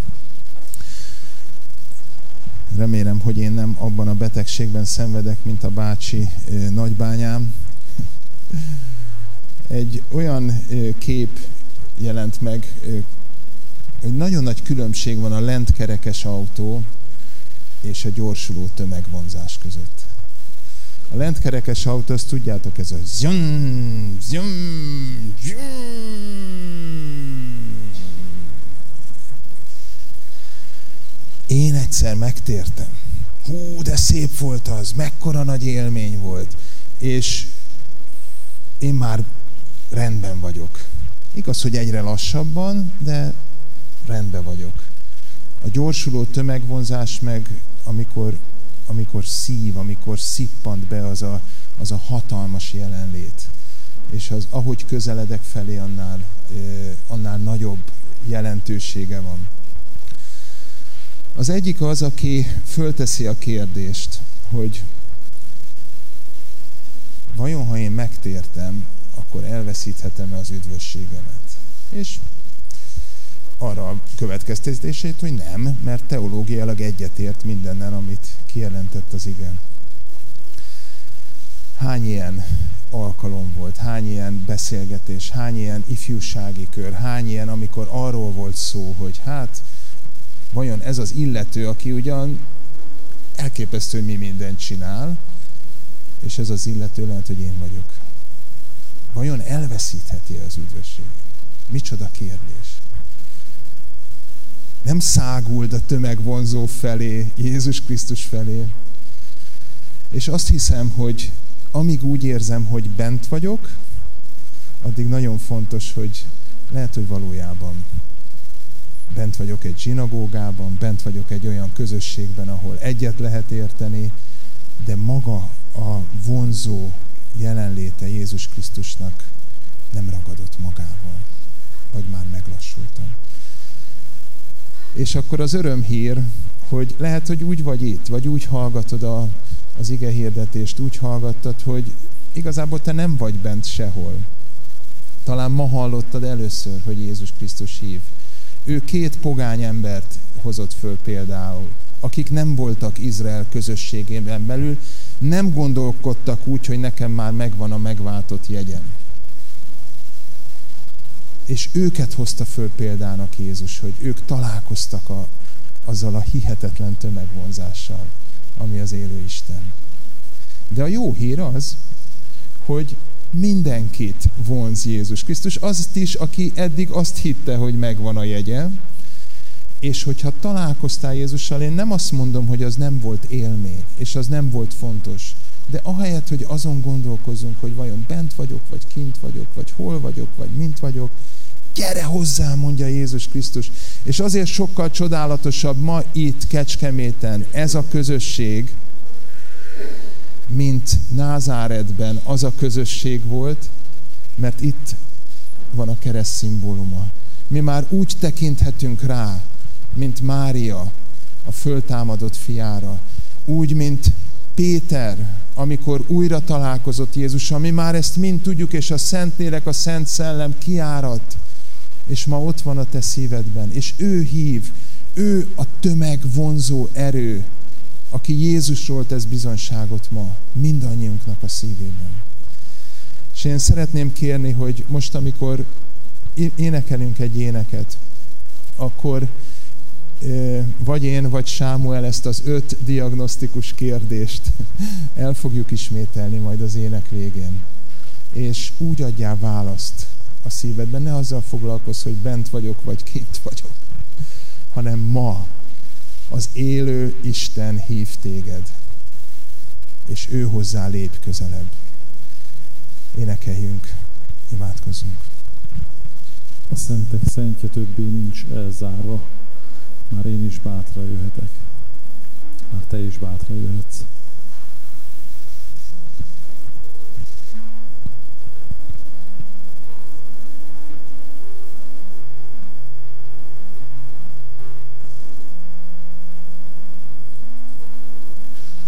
Szentek szentje többé nincs elzárva, már én is bátran jöhetek. Szabadságomnak nagy volt az ára, de Jézus mindent fizetett a szentek szentje. A szentek szentje többé nincs elzárva, már én is bátran jöhetek. Szabadságomnak nagy volt az ára, de Jézus mindent fizetett az újból.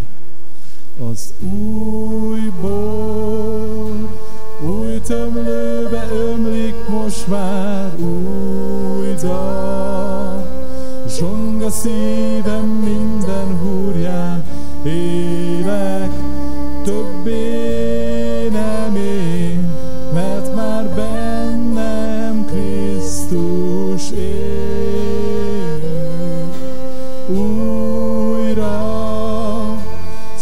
Vagyok és fethetetlen Jézus, mindent elvégzett helyettem, Nincs köztünk távolság, a menny a földel összeér. A szentek szentje. A szentek szentje többé nincs elzárva, már én is bátran jöhetek. Szabadságomnak nagy volt az ára, de Jézus mindent fizetett az újbor. Az újbor, új tömlőbe ömlik most már új dal.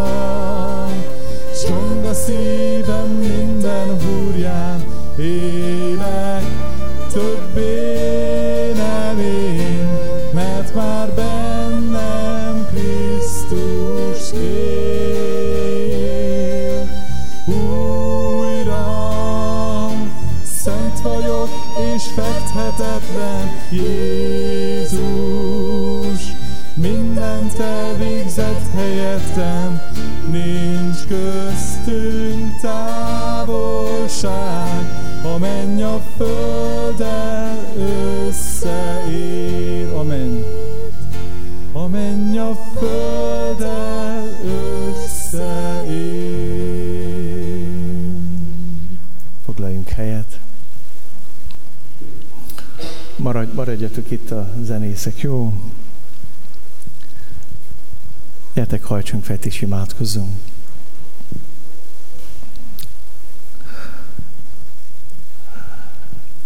Lehet, hogy már nagyon rég várja Jézus ezt a mondatot tőled. Jézus szegény vagyok, kifosztott. Állandó kifosztottsággal vagy önelégítséggel küzdök. Segíts rajta.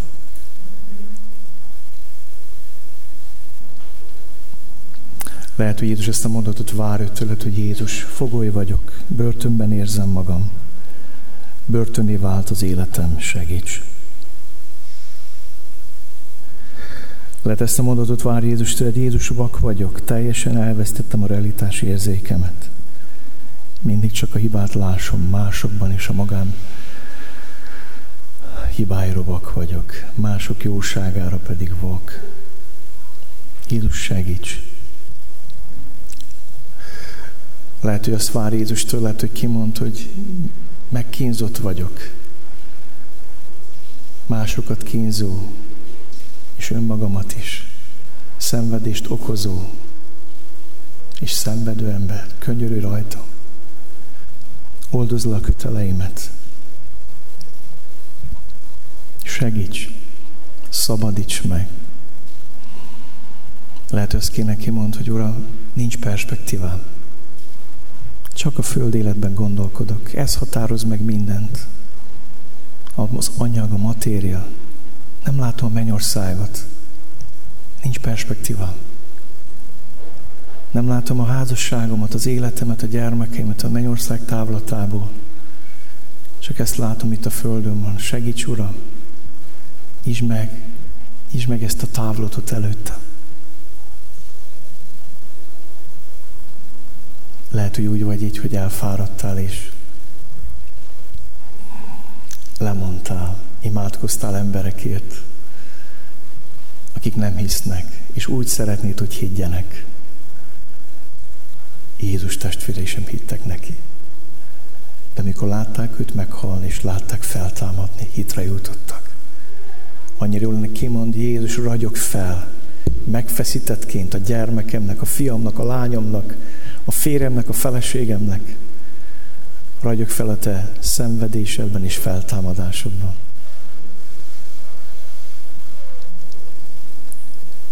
Akár ezt az éneket, akár más, nem tudom, mit választottál, Gergő, énekeljük el, amit te mondasz, és ha valaki úgy érzi, hogy szüksége van arra, hogy imádkozzunk érte, az álljon fel. Ott van, nem kell most előre jönni. Állj fel ott a helyedről is és kiáltani fogunk Istenhez. Gyertek énekeljünk, és közben föl lehet állni, hogyha Isten beszélt hozzád, szólt hozzád. Mindörökké hű az Úr.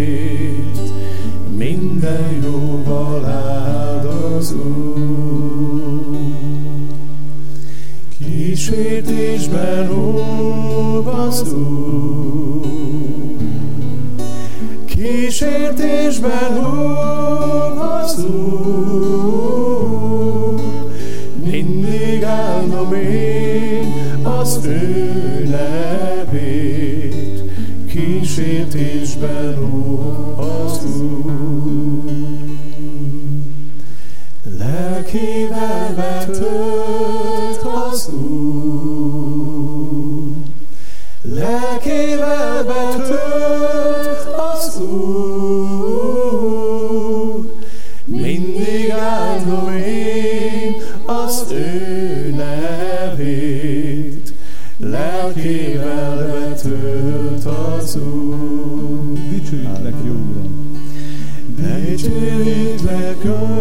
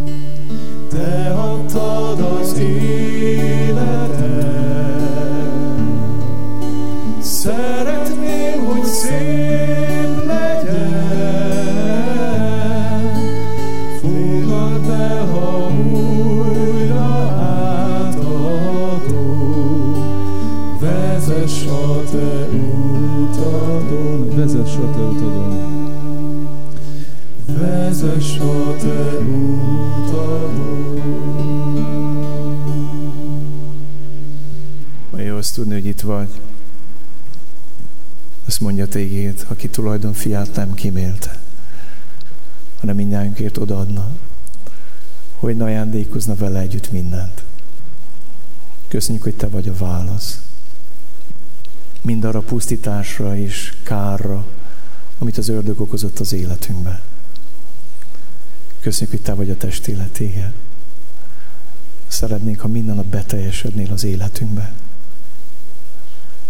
Az, amiről ma szóltál nekünk, az teljes változást hozna.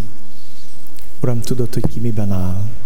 Látod az, akiket börtönben vannak. Látod az, akiket megkínzott a sátán, vagy meggyötört.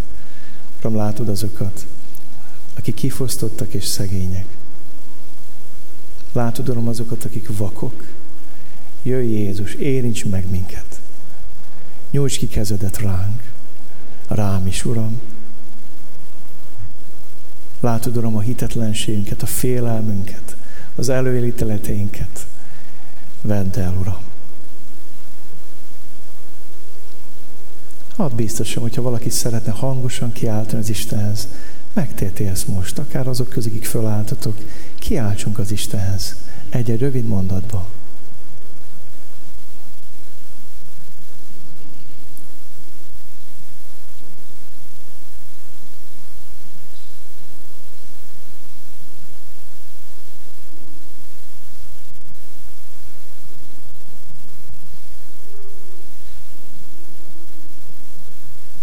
Hadd mondjam azt, hogyha a végén arra indít Isten téged, hogy valakivel beszélges, imádkozz, akár az előjárók közül, akár én is itt vagyok, vagy a kis csoportodban valakivel, akivel nagyon közel vagy, és egyébként is szottatok együtt imádkozni, él ez a lehetőséggel, jó? Éljünk ezzel, és utána menjünk majd haza. Folytassuk az alkalmat, Gábor.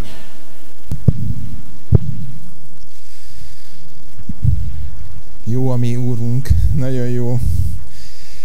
Mielőtt a, az utolsó énekeket elénekelnénk, én szeretném, hogy a hirdetéseket hallgassuk, hallgassátok meg.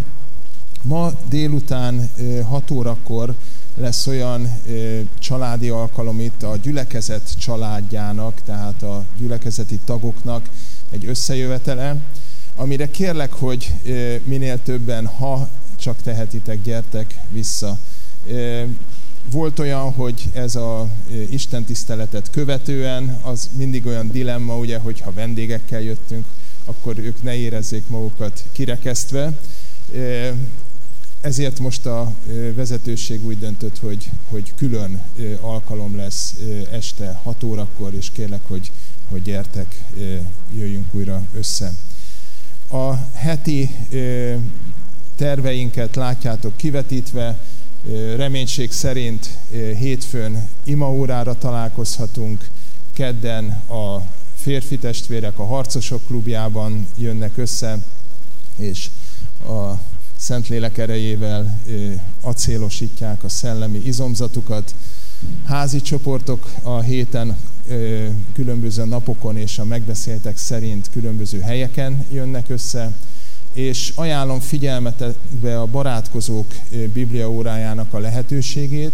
Ha megérintett téged az Úr személyesen, akkor kérlek szépen, hogy vagy a pénteki, vagy a szombati alkalomra jelentkezzél. Az pont azért van, hogy ott közösségben tovább lehessen épülni, és többet megismerni Jézus Krisztus megváltó szeretetéből, az ő kegyelméből. És hívunk mindenkit nagy szeretettel és reménységgel jövő héten 9 órakor vasárnap az Isten tiszteletünkre. A táborok rendje ugye a járvány miatt megváltozott, sajnos van olyan gyülekezeti tábor, ami törlésre került, nem tudjuk megrendezni, viszont az ifi tábor nagy erőkkel készül, és Gergő, nem tudom, hogy van-e olyan dolog, amit ma buzdításként vagy hirdetésként elmondanál, megosztanál. Kérlek, hogy erről szóljál néhány szót.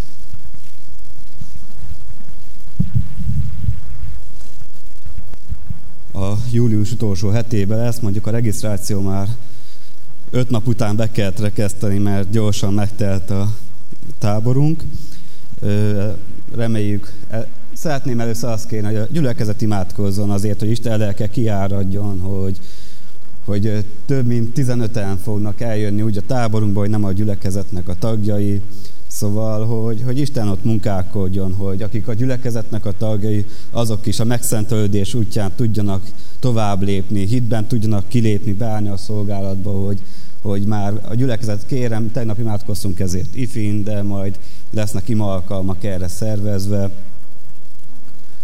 És akik jelentkeztek, azoktól kértünk egy e-mail címet, és a e-mail címre a jövő hét elején küldeni fogunk információkat, hogy milyen információ, hogy miket kell hozni, hogy kell, le, kell hozni pulóvert is, mert lemegyünk a barlangba is, ott takteleken, szóval ilyen információk lesznek benne, és egy kérésünk lenne, hogy a 18 év alattiak számára majd küldeni fogunk egy szülői beleegyező nyilatkozatot, hogy, a, hogy, hogy abban benne van egy-két dolog, hogy mi az, a, mi az a, amivel beleegyeznek, hogy, és hogy a, a gyermek az nem, nem beteg, és ezt, aki 18 év alatt van, az saját magáért vállal a felelősséget, szóval aki, aki eljön 18 vagy felett, felett, az saját magáért vállal a felelősséget. Jó, körülbelül ennyi, és csak bár, vagy kérem a gyülekezetet, hogy imádkozzunk ezért az a hétért. Még ne szaladj el, Gergő. Szeretném megkérdezni, hogy van-e itt most a teremben olyan, aki tervezi, hogy megy az ifi táborba?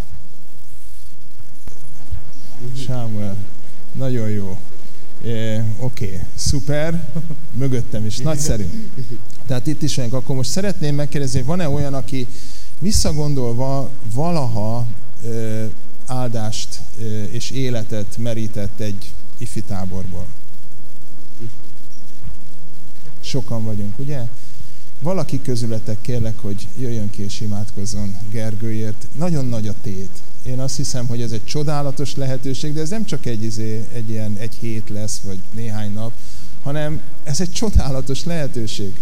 És, és egységben kérjük az Urat, hogy, hogy árassza ki az ő szellemét, hogy a fiataljaink időben tudjanak jó döntést hozni, ne csak egy lentkerekes löketet, hanem megismerni a tömegvonzást. Kérlek, hogy valamelyik őtök, aki, aki sokat kaptál, gyere ki és mondjál áldást itt egységben Gergővel a, a tervezett táborra. Pityu? Olyan lelkesen tetted föl a kezedet rögtön. Majd egyszer meséld el azt a távort, ez most már nagyon érdekel. De most kérlek, hogy imádkozzál. Köszönöm neked, Uram, azt, hogy te mindenhol jelen vagy, és most az Isten tiszteleti alkalmon is, és ott leszel a táborban is. Köszönöm, Uram, hogy vannak ilyen fantasztikus lehetőségek, és nagyon kérlek, Uram, hogy te áld meg Gergőt, a Szentlélek vezetését ad neki, hogy minden reggel, minden este, minden éjszaka addig megértse a te akaratodat, és áld meg az ottani olyan embereket, akik lelki táplálékot visznek Uram, annyira nagy a tétés, annyira sok a kísértés. Arra kérlek téged, hogy áld meg a fiatalokat, hogy ne írjanak le varga betűt az életük, és hatásosan, és mégis erővel tudjon szólni a te igéd ott is. És igen, változzanak meg az életek, és lépjenek előre a megszentülődésben. Uram, tudom azt, hogy neked erre van erőd és van lehetőséget, és köszönöm, hogy én is ezt megtapasztalhattam, és olyan sokan. Én arra kérlek téged, hogy te vezesd őket, és óvd meg őket, az ő testi egészségüket, és az ő lelki-szellemi egészségüket is. Köszönöm, Uram, hogy meghallgatsz, és köszönöm azt, hogy bízhatunk a Te csodádban. Bízhatunk abban, hogy Te fantasztikus élményekkel és érzésekkel fogod megáldani ezt a tábort. Amen.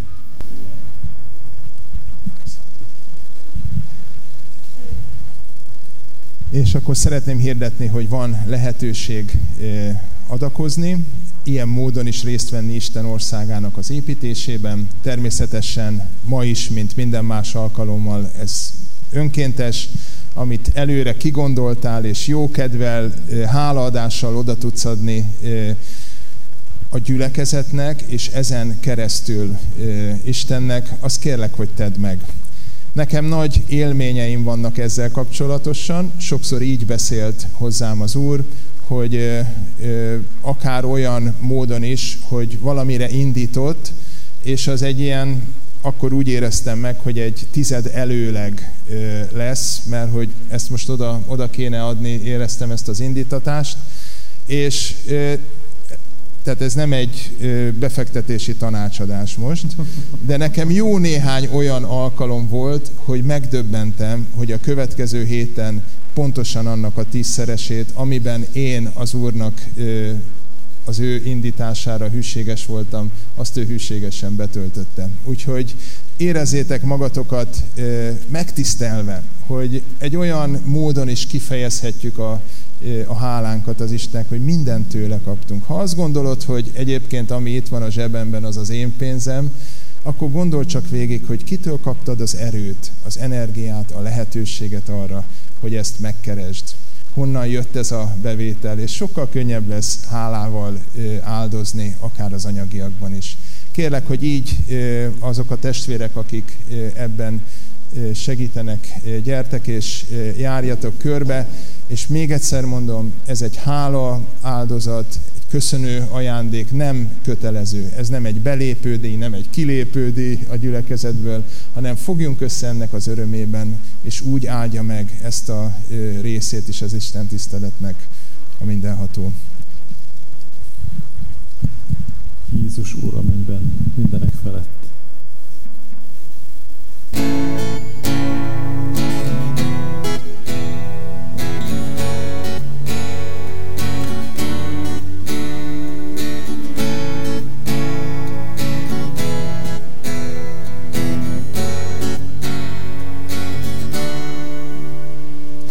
Jézus Úr a mennyben, és mindenek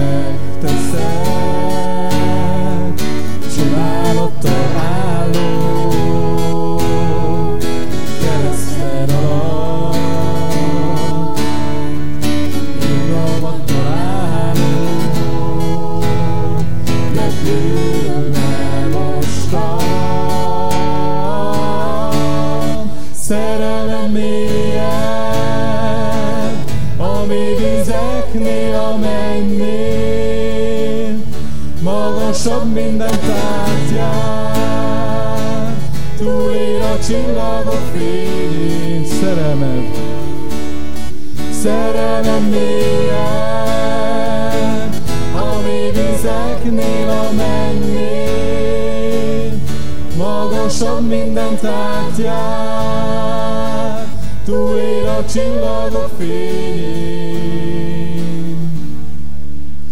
Jézus végtelen szerelmet,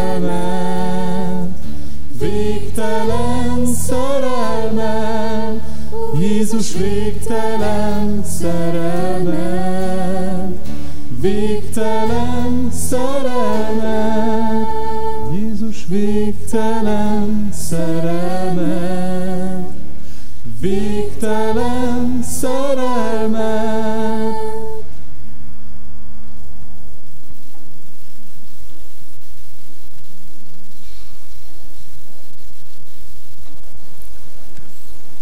Istennek népe áldjon meg téged az Úr, és őrizzen meg téged. Ragyogtassa rád orcát az Úr, és könyörüljön te rajtad. Fordítsa az Úr az orcát terelt, és adjon neked békességet. Amen. Minden gyülekezet tagot szeretettel várunk délután 6 órára vissza.